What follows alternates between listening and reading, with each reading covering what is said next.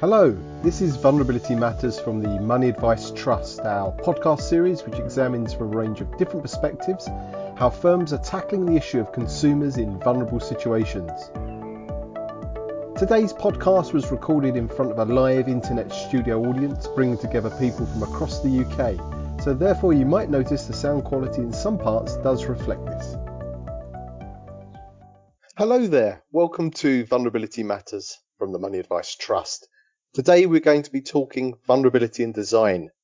Now, the jazz musician Louis Armstrong once said, there are two types of music, the good and the bad. I play the good kind. Clearly, the Financial Conduct Authority want us all to connect with our inner Louis Armstrong. In their new vulnerability guidance, GC 20/3, the FCA divide design into two types, the good and the bad and steer firms towards the former in all aspects of their product, service, and journey design. However, this raises questions. Just what is good design when it comes to vulnerability? Is good design the same thing as inclusive design? As the FCA mentioned inclusive design multiple times in their guidance without ever defining what it means. And who should ultimately decide what good design is and isn't? The regulator, firms, customers, or those sneaky little things called outcome measures and sales figures? To help us consider this, we're joined by Sian Williams. Good morning, Sian. Good morning. Sian is Director of Policy Innovation at Toynbee Hall, where she's worked not just on talking about inclusive design, but practically involving local people in improving the services that Toynbee offer. We've got Tim Hawley. Morning, Tim. Good morning, everyone.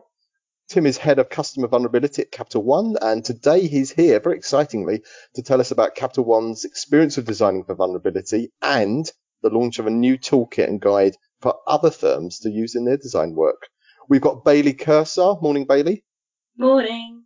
Bailey is the founder of Tuco, an award-winning fintech startup which has been specifically designed to help carers and families manage money better together.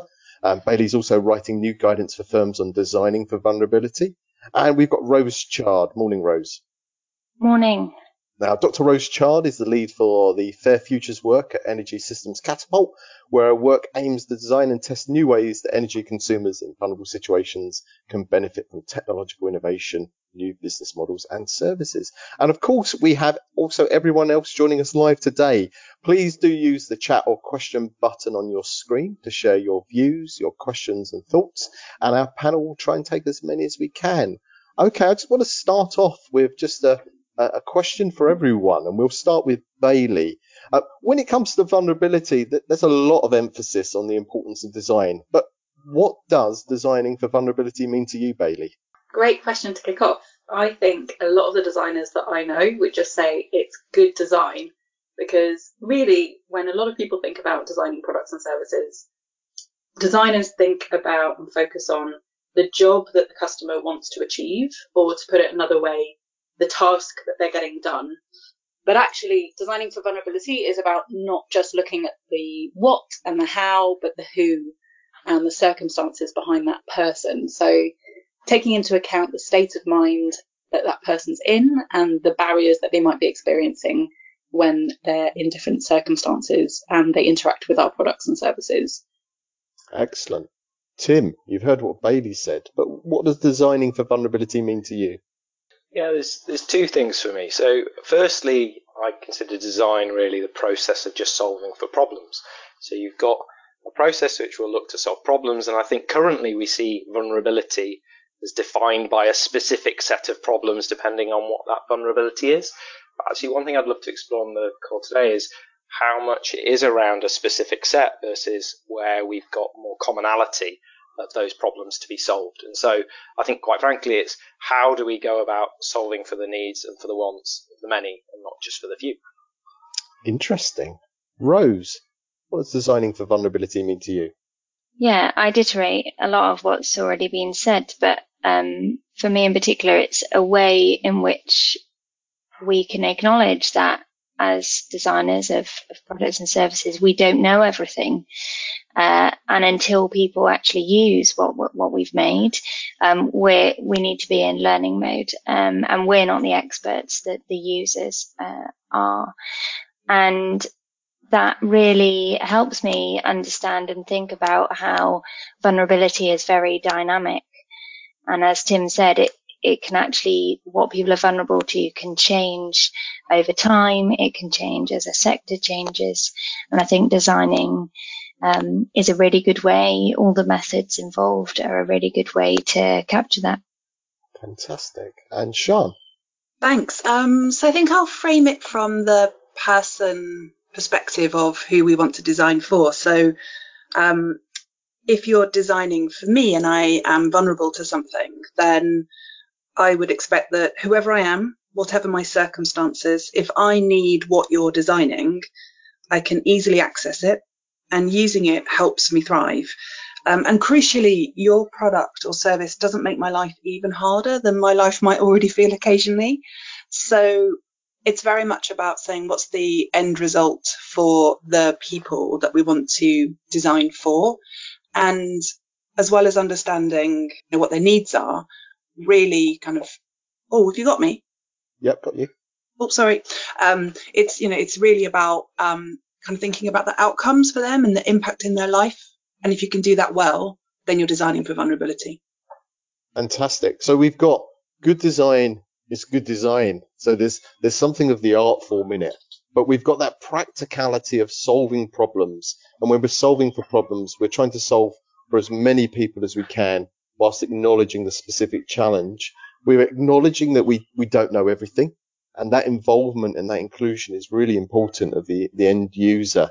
And it's about allowing people to thrive, to not notice the design and to use the product uh, as though the vulnerable, uh, the vulnerability to detriment or harm or the difficulty actually doesn't exist. It's, it's, it's overcome within that. So we've got a very good basis here. Now, Bailey, to come back to you, it's inevitable. When it comes to vulnerability in design, there is a lot of terminology. Um, we've got inclusive design. We've got universal design. We've got accessible design. We've got usable design. What do these mean? Are, are they different terms for completely different things or are they just interchangeable? Quite confusing, isn't it? um, so, strictly speaking, they're not interchangeable but they're all related. Um, and luckily, some of the names of these um, bits of jargon give us a clue as to what they refer to. So, when we think about universal design, we think about making products usable by the highest number of people. So, you can think about that as being a product for the universe, right? Universal. Um, so, making decisions about your product that can be helpful to a huge number of people. Um, and it could be one feature that can be used by lots and lots of people in different circumstances. So an example there might be Monzo's pots, savings pots. They're really helpful for um, someone like me to help budget on a day-to-day basis. But I've met people who have compulsive spending issues, bipolar disorder, and they find those pots locked really, really helpful to help them control their spending as well. When we look at inclusive design, lots of similarities, but inclusive design is just about including people. So more thinking about extremes, edge cases, including their perspective. So we might seek those people out um, and um, specifically designed for that person. So an example there is we at Tuco have worked with the Money and Mental Health Policy Institute, and we did a really in-depth study last year to look at how people with long-term mental health issues might use third-party access tools, and we we worked with academics on that as well. Um, the third one that we talk about a lot is accessible design.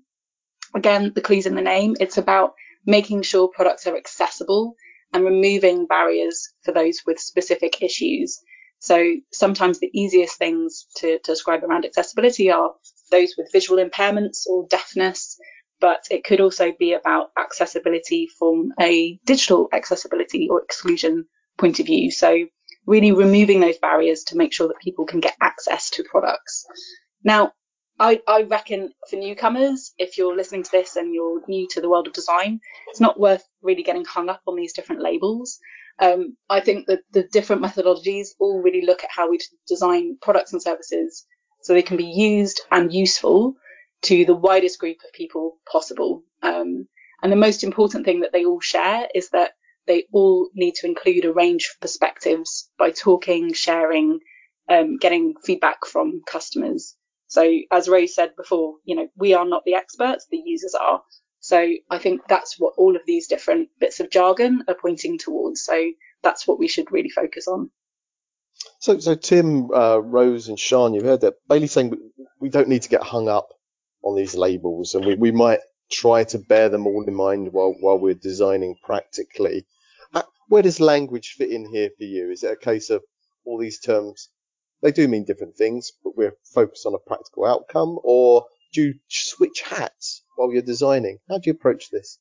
Um, I'll, I'll, jump in on this one. So I'd say, you know, there's many topics which can get kind of um, mystified with terms, and uh, really the goal, and this is kind of the goal of what we're talking about inclusive design anyway, is to ensure that it's clear and transparent and easy you know, for our consumers. So we don't want to then make the topic itself more complex. The a bit of irony in there, but um, for me, like the use of the language that we put around it should not create any barrier, barrier to adoption, right? If there's a misguided attempt to try and make this topic appear more exclusive than inclusive, or um, then it's not really going to help anyone. And so I see it as these are really good kind of guideposts. These are things that that help us. But the second that you start letting language get in the way of really what the common goal is, which is trying to design to ensure great outcomes for all, um, then I think that's the goal that we should go after, and then not get too hung up on some of the terminology. Use it to help you.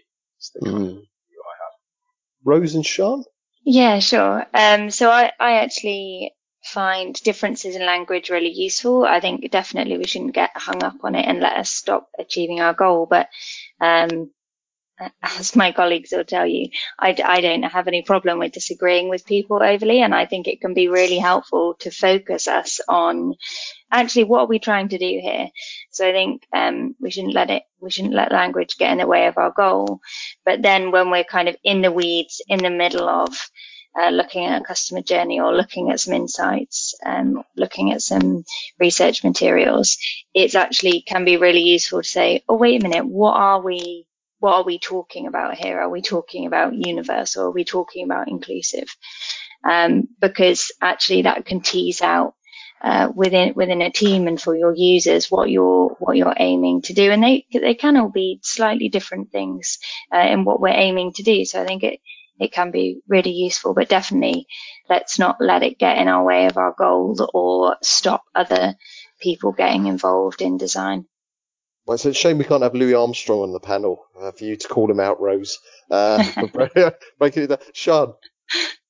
Yeah, this is a really interesting uh, kind of bit of the discussion, I think, because as I'm listening, I find myself reacting a bit, um, which is, hang on a minute, we need to make sure that we focus in on uh, making sure that we design for specific vulnerabilities to things. Um, and so when I think about universal design and inclusive design, they they can get there, but it's I think a much longer journey. And so I find myself in this discussion thinking actually accessible design as a term might be where we would traditionally start. And so very specifically thinking about what is the problem that a particular barrier or a particular life circumstance is currently kind of experiencing people. So why can't they access the service? What needs are not met or what more could be done to make sure that people can thrive? And then how do we make sure that services and products are accessible to people in those circumstances? And I think if you, I think if you kind of start from there, as, as we probably would now think about it, you do still end up at universal design because um, when you design for those specific needs, the extra features or extra process that is added into a product or service is normally useful to other people too. So I would have said before this conversation, oh, I don't really mind about the language. Um, and now I find myself gravitating more towards accessible. The other thing I think is that it's about not just when you're designing, but it's also about how you're getting engagement. So think about your, your kind of target audience when you're trying to get for us, for example, other firms or policymakers or regulators to sign up to something, what terminology fits into their framework and just go with it, even if it's not quite what you were thinking. That's that's fascinating. We're going to be talking about um, some of the processes that um, some of the people on the panel have been through in terms of uh, design, including uh, lived experience. But uh, Tim, I, I, wanted to turn to you here to tell us about uh, what you're launching today, and it's this is this is um, something that's been in development for a long time. It's something I'm very interested and excited about. I think it's also quite unusual. I'm sure you won't mind me saying this for uh, one firm to share to share its methodological toolkit. So this is a first in many ways. So uh, you've launched this new guide on designing for vulnerability. Can you tell us a bit more about this? Yeah, pleasure. Um, yeah, so uh, we've been kind of tackling with a lot of what you're hearing on the call uh, so far um, for a while, and really today we wanted to go public with kind of sharing our learnings and our experience uh, around how we've tried to address that. Um, not because we think it's a you know the only answer. It's just an answer which hopefully moves the conversation on uh, for a number of people. But um, through the Money Advice Trust on uh, your kind of vulnerability resources hub, we're going to make uh, available two things. One is a handbook about the topic we're talking about today, and one is a workshop guide which talks about the practical application of that. But let me start with like where you know what led us to this point. About a year ago, in conjunction with a kind of amazing design team that we have at Capital One, we started a project which was looking at how could we make it as simple and easy as possible for all of our employees to kind of build vulnerability considerations into the thousands of decisions that get made you know, every day in terms of improving our products or services. Uh, and the backdrop to this was we did some uh, kind of research in the industry, uh, which was looking at what was consumers' uh, you know attitudes uh, towards telling financial service providers about uh, their situation. And out of that, what we found was 89% of consumers had experienced a vulnerability at some point in their life. Um, which you know uh, might be surprising to some, but I guess if you look at some of the common factors like life events, like divorce or bereavement, you know it would be normal to assume that all of us would experience that. Uh, and 41% had experienced it in the last uh, 12 months, uh, which is in alignment with what the FCA uh, have talked about. But what we also found was that only 3% of them said that they'd told their financial services provider. So you have this situation where a lot of people will experience a vulnerability, but not many people yet feel uh, comfortable, able, or knowledgeable to tell their financial services provider about it. So in that situation, like what do you do? Well, I think the topic of, well, build vulnerability considerations in upfront rather than only at the point where you know uh, people have a specific need is a way to solve for that. But that's like hugely complex. Um, and so the team really took it upon themselves to say, well, how can we break this down um, to solve for that? And what they did was in our system of record, we have like 69 vulnerable conditions. So that could be anything from a health condition like cancer to a situation like financial abuse. Uh, and what they did was kind of try to break those down so that we weren't trying to design for 69 individual situations into what we came out with 10 uh, key behaviors. Uh, an example of one of those behaviors would be like something like comprehension difficulty. So, you know, it doesn't matter if it's because of a low reading uh, level or, you know, something like dyslexia, if you've got literacy or language limitations, uh, or capabilities in terms of financial management. You know, you can wrap that up into one of 10 key behaviors, which was, you know, comprehension difficulty. And when we did that, it was a kind of light bulb moment because then suddenly it was a lot, you know, easier and more accessible for any of our uh, employees to be able to kind of understand what vulnerability means, but in a way that then they could do something about. So um, we've wrapped all of that up into kind of three personas that embody those uh, behaviors. Um, and those behave, those personas are really there because that brings it to life and again makes it easier for people to engage and assess any product or service against that. And so, um, we've kind of set up that there are actually these t- 10 common behaviors which uh, can cause issue. Um, here are some personas which embody all of those which you can use to assess in your work. And then what we've done is uh, displayed five simplicity principles, which are kind of answers to those challenges. So a principle like, say, building confidence and trust. So how do I make clear expectations? How do I mentally prepare customers? How do I build confidence in what they're about to experience? And using that really as a way to then help anyone assess what they're building against the kind of harms that could be caused. And so, uh, as I was saying, we've wrapped that all up into a guide which uh, should be available to anyone after uh, this um, uh, webinar today. And um, out of that, really, uh, you know, our expectation is that should help a number of organisations to talk about it, challenge it, but build upon that as a way of being able to solve what I think is quite a amorphous, complex problem, or was at the beginning. So you, you, you've taken the challenge of the 69 vulnerability conditions that you, you identified. You've then boiled them down into 10 key behaviors, which could be, um, their challenges. They're, uh, kind of, you know, what vulner- people might be vulnerable to, things like language or comprehension.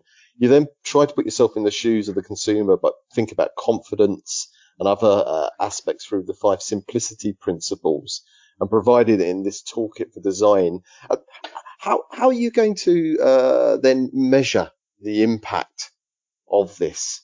How, what, what, how do we know if this is this this is working? Yeah, we've got measurable impact in terms of you know uh, vulnerability is a cultural change program as the FCA have uh, laid out. So you've got measurable impact both within the organisation, which is how do we build confidence, how do we build understanding, um, and how do we uh, ensure that people or our employees are supported on that journey. So I think that's one measure of success, which is the activity level.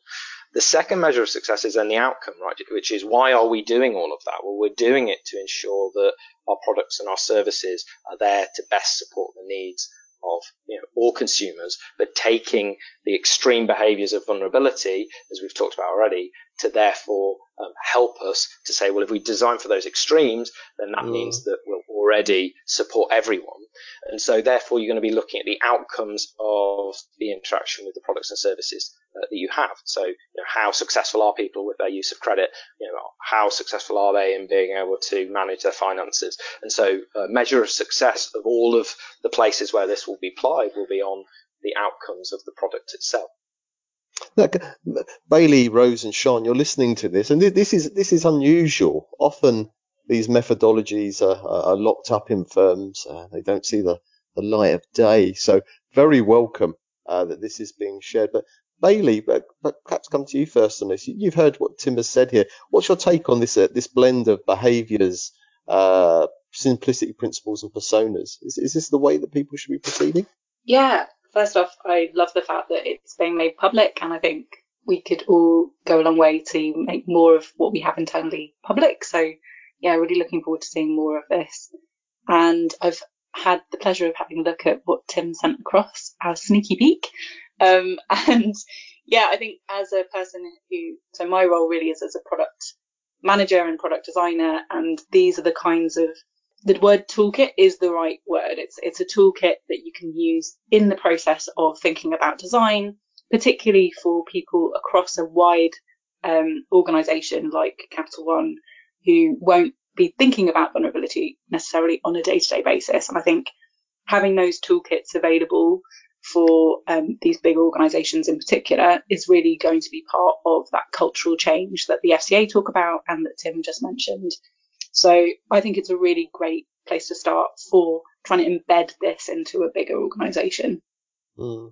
Bailey, what is a persona? And Tim, maybe you can just explain a little bit more after Bailey's defined that, to just say how you're using that in, in the toolkit. But Bailey.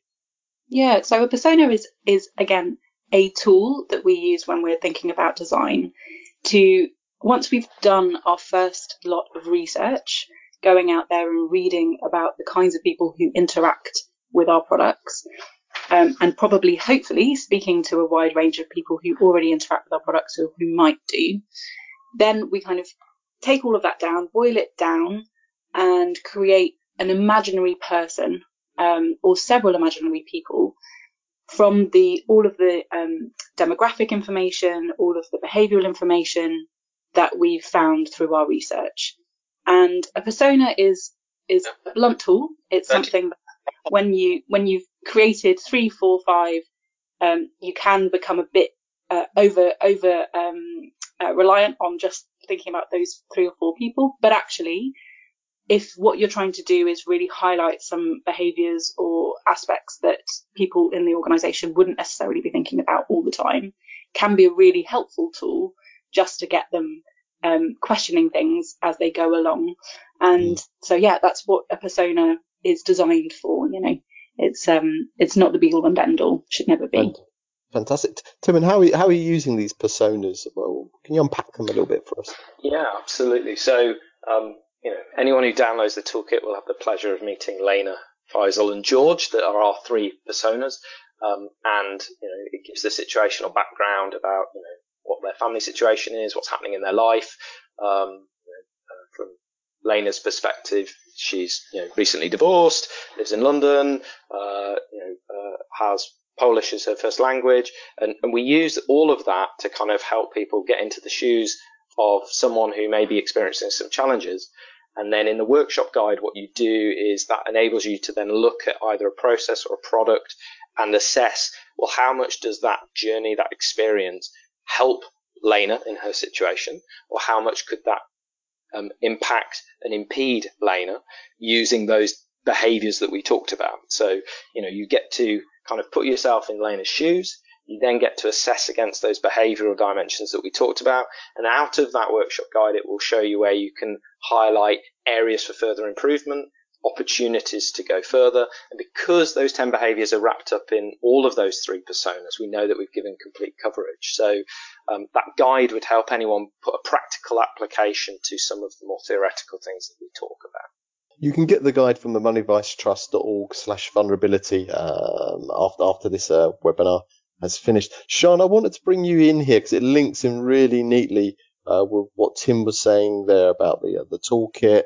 And we were talking about personas. Now, personas clearly have a place, but you've been involved in designing services at Toynbee Hall for some time now, um, involving people with lived experience uh, rather than personas. Can you just tell us a bit more about this process and the work you've done around uh, including local people and the methodology you've used. Sure. Um, and yeah, just thinking about the personas, and I was just thinking about um, how lucky we are at Toynbee to be able to be rooted in a community and to be able to work directly with with people really easily. Where uh, is Toynbee? I, just for those who don't know. Just, ah, just yeah, good question. Uh, East London. So um, we're in the kind of the east end of London in one of the most deprived areas in the country. Um, and we've been there since 1884, uh, trying to kind of tackle systemic poverty. So, um, yeah, we haven't succeeded yet. So when we think about how we work at Toynbee, I guess we, we have a few approaches um, and we've been testing out different approaches over the last decade or so.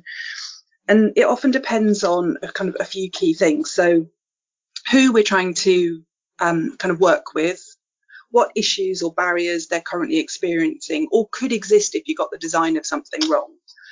And then at what point in a process are you working? So, you know, very often, um, although the ideal is that you always want to do inclusive design and, and kind of accessible design from before uh, you know, right from the beginning of a process. Um, often that's not going to be the case either for us or other organisations because you've already been doing something for a while, um, or you've got a product that you've realised there's an issue with. So you do need to think about at what point in the process you are, and also that matters because when you're working with people themselves rather than personas, um, there's something around not over promising too early about what can happen and, and what changes can happen. And that isn't about limiting expectations, but it is about not making people feel unnecessarily frustrated. So it's about kind of being honest. And I think I'd always start from there. It's about starting with a relationship. And we're lucky because we can build relationships. They take time and we have to work really hard at it and we must never take them for granted, but, but we do. So the relationships around trust, openness, empowerment and real ownership for people of the process. We can talk more about that in a minute if that's useful. We think about building skills. Um, so we don't think about working with people with lived experience as they're the, they're kind of static. We always ask kind of what can we do to help you build your skills to engage in the process? So critical thinking, sharing their views, challenge, um, and then how you how you kind of develop solutions and ideas. We're always committed to being really curious um, to finding the real issues, not just kind of stopping at the first or second easy answer. And then finally, in, we kind of always think about what more can we do? Like what, how can we learn from what we've just got with people um, to take it into something broader? So it might be about policy change, not just about a service delivery, for example. So we're we're very fluid in our process, um, and we we use it both when we're designing things that we want to do, but also we run a service for firms to come in and access directly people in the community who kind of been trained to be part of this process. Um, and we're supported partly through that for um, by Fair by Design, but also we do that for firms individually. That's really interesting. Maybe you can give us a concrete example of something you've worked on here to give us some, some colour and detail. I'm just interested about the numbers of people, uh, the amount of time. This isn't a one-off focus group with six people. This is something uh, deeper. And is that that term co-production, which you can uh, make your heart sing or send a shiver down your spine. It sounds the involvement is, is, is deep here. Is that right? Yeah, and it, it does depend on the issue and the topic because people's ability to engage will will vary, and we always respect that. So, um, for example, um, when we were working on how do we improve our debt advice service, what can we do differently? We um, we went out and re-engaged with people who had been through the debt advice process and were now kind of out of crisis and out of all of that kind of cognitive load of debt crisis and then got them to kind of feedback to us and work with us on redesigning the process so that if they had had to go through it in an idealized world, what would that look like? And then we used that to change our processes. And some of those have stayed on um, in a kind of support group around our debt advice improvement program, and, and some of them have disengaged, and that's absolutely fine. When we've worked with uh, kind of external products and services, so for example, when we've thought around uh, accessing banking, um, what we've done there is done a deep dive with people around what the specific issues that you're facing. And so, for example, one of the things that came out of that was direct debits not working for people. Um, and this first came up 10 years ago. And we've worked really hard over the last 10 years with the payments industry to make sure that that problem gets solved. And that's now finally resulted in request to pay. Um, and the work that we did on that kind of informed that process. But it also meant that we were able to help designers in pay.uk really hear about the true problems that people were having. So sometimes it's ongoing engagement, sometimes it's one-off input, um, and sometimes it's it's um, kind of flex for people. They might come back at different times. And the crucial thing is we always now offer to cover people's time at the London living wage rate. Um, mm. We do that in a form of a gift or a voucher that will work for them. Um, there's a big issue there around not tripping up people over benefit entitlement. Um, but we feel quite um, kind of powerfully that if you recognize that someone has lived experience and that is a valuable um, kind of contribution, that they should be, um, you know, recompensed for that. Absolutely. And it's a very interesting model um, and an alternative for firms to go to rather than turning to a, market research company that perhaps uh, doesn't always have that depth of engagement with people. Um, Tim, Rose, and Bailey, you've been listening to that. I'm going to turn to Rose first here. Uh, Rose, uh, uh, you're not an outsider. You're very much part of the, uh, the, the vulnerability collective, but you work in energy. When you've heard Tim and Bailey and Sian speak there about the processes of involving vulnerable consumers in designing products, what what can we learn from energy in your work? Yeah, thanks, Chris. Yeah, it's been a really interesting um, conversation. Really great points have been raised. It's really great to hear Sian talking about that deep engagement. Um, so at the Catapult, we have something we call the Living Lab, which is it sounds very similar to what Sian was describing, in that it's a hundred uh, homes around England and Wales that we have long-term engagement with and uh, out third parties uh, can come and work with uh, these people in their homes to uh, either design their, their, product if they've got an idea um, or to test it and, and learn. Um, and that's really important in the energy space because there are um, some uh, issues or problems or learnings will only come up when somebody's been using something for quite a long time, um, like relatively compared to going in and doing a focus group or doing market research. Um, so, so at Energy Systems Catapult, the Living Lab is um, a really great resource that we have to enable others to engage with people with with lived experience. Um, the other the other point I really like that um, Tim and is in in the document um, that he's put together is this focus on behaviours um, in the energy sector. Where I don't know how to say it, but we we focus a lot on labelling people as as vulnerable people, vulnerable households. Um, but as uh, everyone will know, vulnerability for a lot of people isn't part of their identity, and it's not it's not reflective of their experience for us to label them in that way. So the focus on behaviors rather than assuming that it's part of their identity and it's static and it's never changing, I think is really nice. And I would love to see more work in the energy sector focus on behaviors like, like Tim's document describes than, um, demographic characteristics or alone at least. Um, yeah, I, I just think that was, that's a really mm. great point that we should all learn a lot from. Mm. Now we, we we've heard here about the choices that firms have had, and I'll open this up now. And this this is building on questions from Mark, uh, Rob, and I'll come to David's in a moment that have, have come in. We've got the option uh, personas, uh, an option of lived experience. Uh, Rose mentioned um, uh, an ethnographic immersion um, you know, uh, replicating or going into people's homes.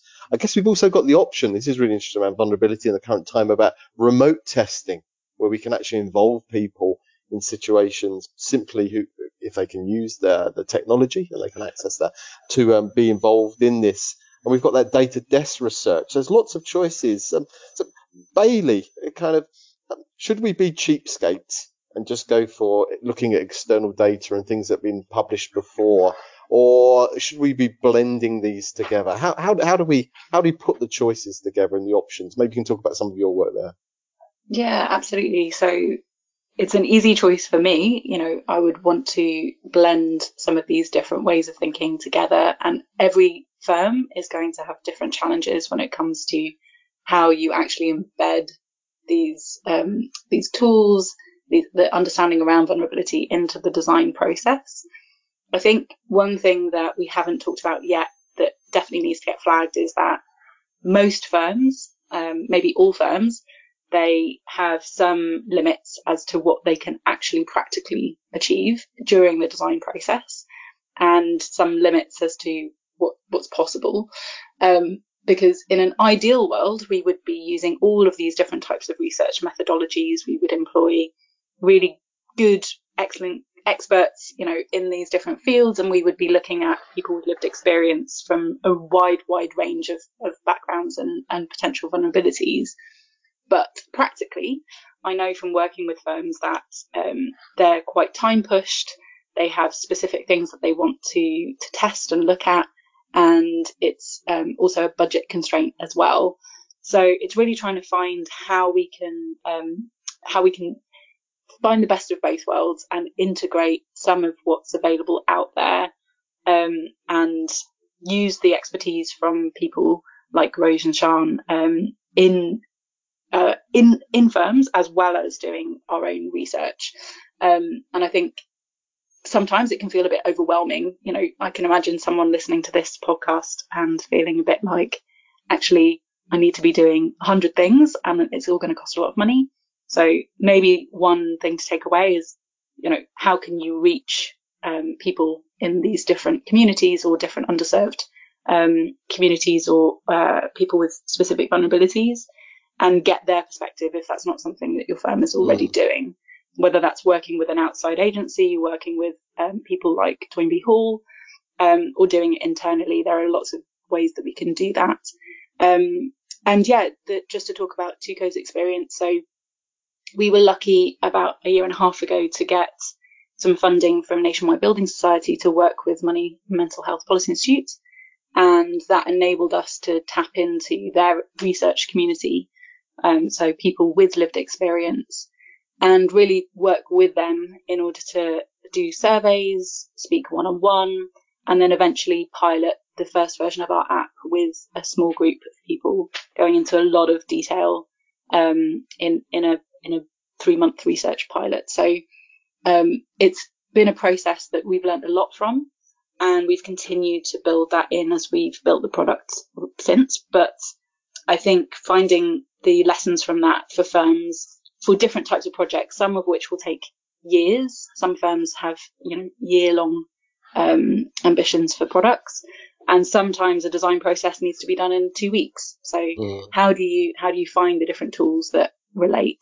Um, so, you know, to summarize, Tim's, um, toolkit is one really great way to get started in, in those shorter projects and, and some of the more in-depth things that Rose and Sian have been talking about are things that we need to get firms interested in on a more ongoing basis and, and a longer time frame. So mm. yeah, I think that's the challenge. Thanks, thanks, uh, Bailey. Tim, you're being referenced and cited here a lot. Um, clearly at Capital One, you don't just use those three per, uh, personas for all of your design work. I wondered more broadly how you are, how you're choosing when to maybe use internal data uh, and insights, external data, um, uh, market research, engaging with charitable organisations. what's the approach there? Yeah, um, great question. So, uh, firstly, I'm going to give an amazing shout out to what I think is a brilliant design team that we have at Capital One, and we're very fortunate to have uh, access uh, to that. And um, and actually, I think they're hiring as we speak. As a plug for those guys. But um, one of the one of the things which uh, we talk about is what we've published today is actually framing for how do we put that in the hands of many people making decisions where we don't uh, need everyone to become deep experts, or we want to make it as easy for them as possible. So uh, everything that, that, others have said is right. The, the toolkit we launch isn't the only thing. It is there to solve the problem of how do you put it in the hands of the many so that they can include vulnerability more easily and do mm. that in a structured way. The other things that you guys have talked about, about lived experience, you know, ethnographic research, remote testing, they're all things that we have access to and very fortunate to and use. But like all kind of tools, you've got to choose the right tool for the right problem. Um, and you've also got to you know, figure out how much you can afford at, at whatever time, both from a kind of timeline perspective, but also from a money perspective. And so at Capital One, we have a good, rigorous design process. You know, for certain projects, you know, we will engage with that design team and they would take through the appropriate tools. What we've launched today is something which can be used by, you know, a number of people, whether you have deep experience in design or not. Um, but it helps therefore break down some barriers. Does that help mm. frame the question? No, absolutely. I, I think it's very interesting that in the FCA in their cost benefit analysis, uh, indicated there would be uh, no ongoing costs for vulnerability and design. Um, do tell me if I've got that wrong, but uh, poring through it the other night, um, it's down as a one-off cost. But what I'm hearing from everybody uh, on, on on the call is that this this is a cycle. This isn't just do it once and then you've uh, you've designed for vulnerability. This is something that you need to repeat to different levels of and degrees of depth for each project, uh, product, each service, each journey. Is is that right? Yeah, absolutely. And the FCA, um, in fact, say that in the guidance. So, you know, the, the section on products and service design is really about the process and a repeatable process. It's so important that it's it's an ongoing effort.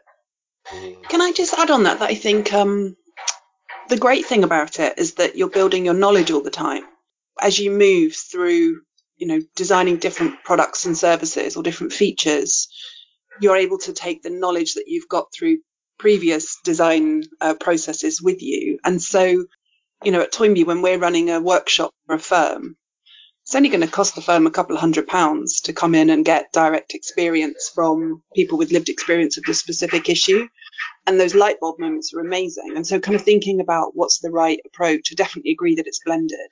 And I'd much rather that a firm came to us and said, you know, so we've got this level of knowledge and we've got these questions that we'd like to check with people. Um, and for me, that kind of open-minded, inquiring approach is amazing. Um, we had an example where we worked with an energy firm who were designing a, new kind of meter and it was for gas with big uh, central boilers. And it was a great product and, and the lived experience experts loved it. But what they clocked was that it depended on having an electricity supply. And when they said, well, what happens when my electricity meter switches off because I haven't been able to feed the meter? The designer was completely nonplussed because he'd never heard of the idea that someone on a prepayment meter mm. might not have electricity. Um, mm. and realized that he needed to put a battery in his smart meter. And, you know, that one, that one conversation changed his design and made it accessible and inclusive in a way that he just hadn't kind of really understood. Mm. So I do think it's a blended approach. And, and I think the idea that, um, market research with people is really expensive is actually just part of a business model. And there are different business models to do it kind of more quickly and more um, affordable. Mm. No, absolutely. And, uh, you know, we would get 10 new reports released every week, I think, if some financial service organizations publish their market research around vulnerability. But that's, uh, that's probably a different conversation. I just wanted to, we're, we're all very ethnographically minded here. You know, we're leaning to the qualitative left. Um, where, where, where does the quantitative data come in? Where do we, uh, where, where, where, do we build in? How do we use uh, in the best possible way uh, the quant data that's available to us internally or externally? Who wants to pick that one up? Um, I've got a thought on on how that works in across the sectors rather than individually in firms. Mm. If helpful. Yeah, yeah. Um, so very often, what I think is that um, innovation gets stuck because of the barriers between firms and where there's synergies or there's reliance to be able to make something happen, as particularly in the payments industry. Um, but it happens in other industries, in other parts of the industry too. And so I think for me, that's definitely one of the areas where using large data sets to demonstrate that um, the number of people experiencing an issue or the number of people likely to experience an issue so, for example, when we were looking at things like request to pay or confirmation of payee, all of which really support people with particular kind of vulnerabilities to um, uh, to debt or to fraud, um, being able to demonstrate to the industry that it might not be in one firm's business case interests to go it alone on this, but across the industry, it would release real savings and real kind of engagement. So for, for us, we often think in that way around large data sets. Mm, it's uh, others. I think there's yeah. uh, plenty plenty of measures uh, that we can uh, use within it, and you know, some of them are where we apply measures to sentiment. So where we ask customers, you know, how easy or effortless did they find that service? Did they get the outcome that they wanted? Um, but we can still put that on a scale that tells us whether things are getting better or worse. We can use measures which, again, we were talking about outcomes from the product. So how about people's ability to you know pay on time, pay down, and so you know they're the functional aspects of whether good design is promoting the outcomes that we and the customer uh, would like. And so I think they're the elements that uh, help you to understand how it's performing against what we hope would be a great design.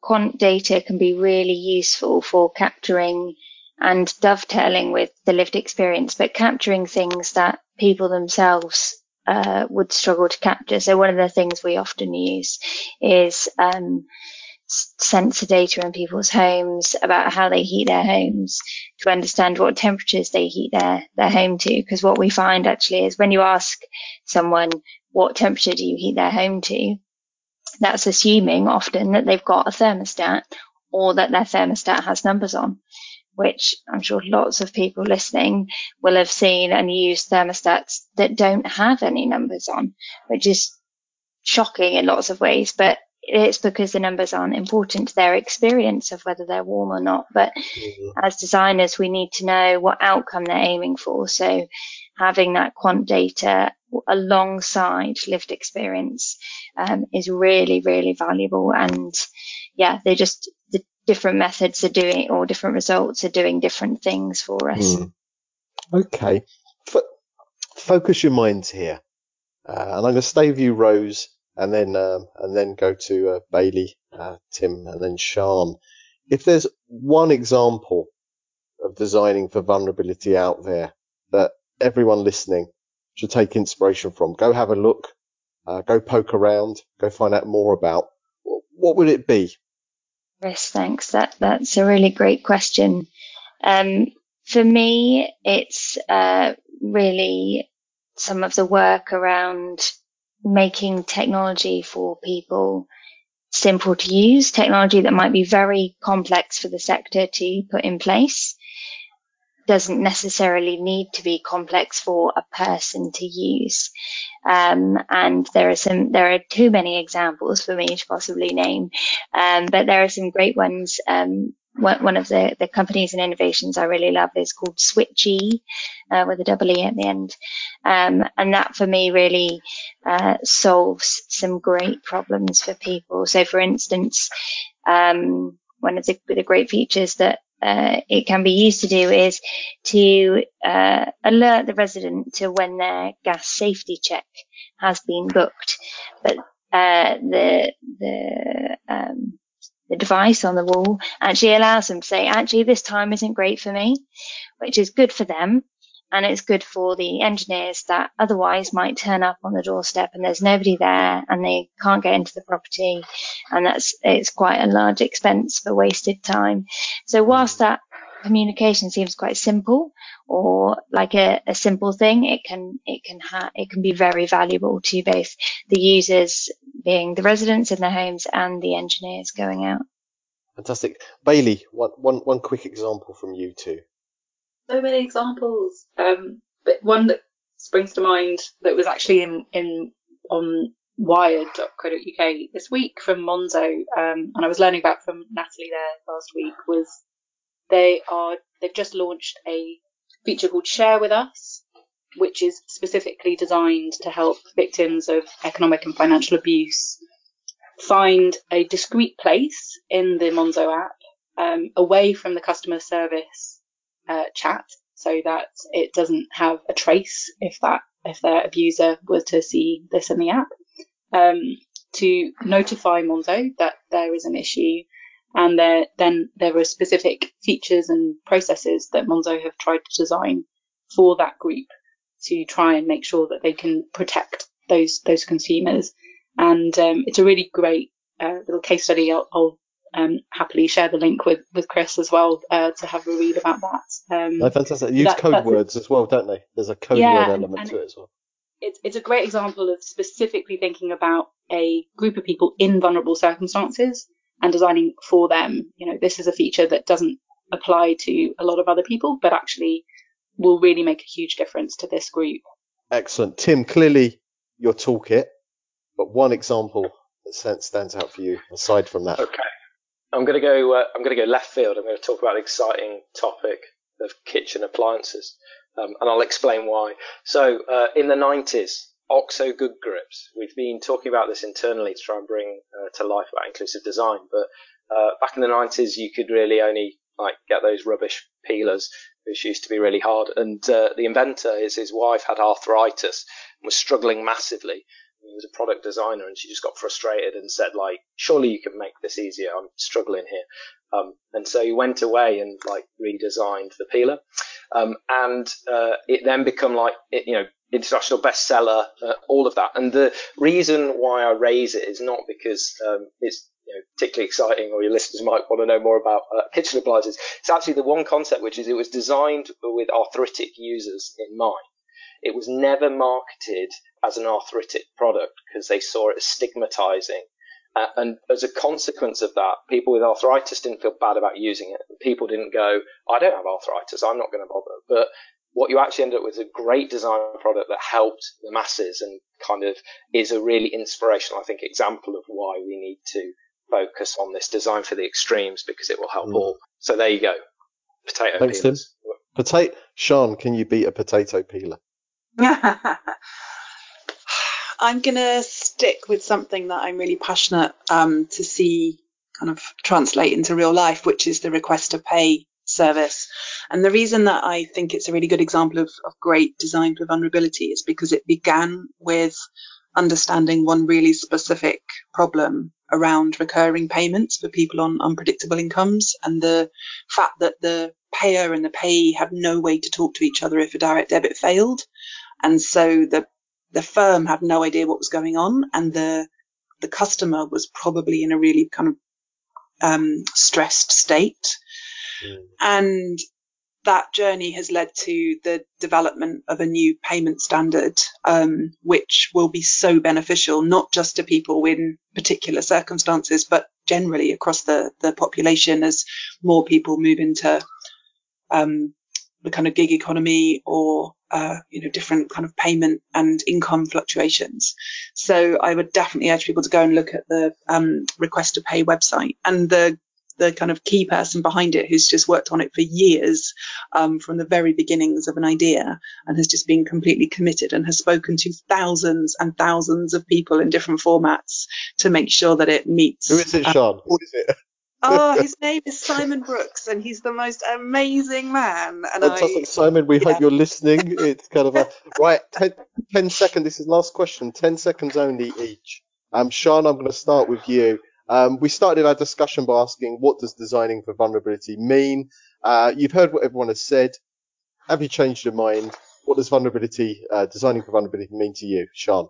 I don't think I've changed my mind, but I think I have got excited about the fact that firms have moved on and are not um, kind of thinking of it maybe as an add-on, but kind of starting to move or, or in the space of thinking that it's really important, and that makes me really excited. Fantastic. Tim, 10 seconds. Okay, uh, it's made me think it's less about great design for vulnerability and it's now more about using vulnerability to create great design. Oh, Nomic. I like it. I like it. It's a rose. I really like the idea that accessible design can be a starting point, um, and then other forms of, of designing for vulnerability can come after that. I'm excited to to think that through in my work in the coming months. Fantastic. And Bailey. Yeah, I think actually we started off talking about language, and I was thinking that it wasn't that important. But coming away from this, I do think that trying to frame things from an absolute designing for a vulnerable circumstances versus the more inclusive and universal frames of mind, they're two different caps that we can take on and off. And I think maybe that is something we all need to t- think about a bit more. Lovely. And and talking of cats, um, hopefully everyone has now managed to find their inner Louis Armstrong. And for that, to thank our panelists, Sian Williams, Rose Chard, Bailey Kursar, Tim Hawley, and everyone who contributed today. If you want to find out more about our work, including the toolkit, go to moneyadvicetrust.org slash vulnerability.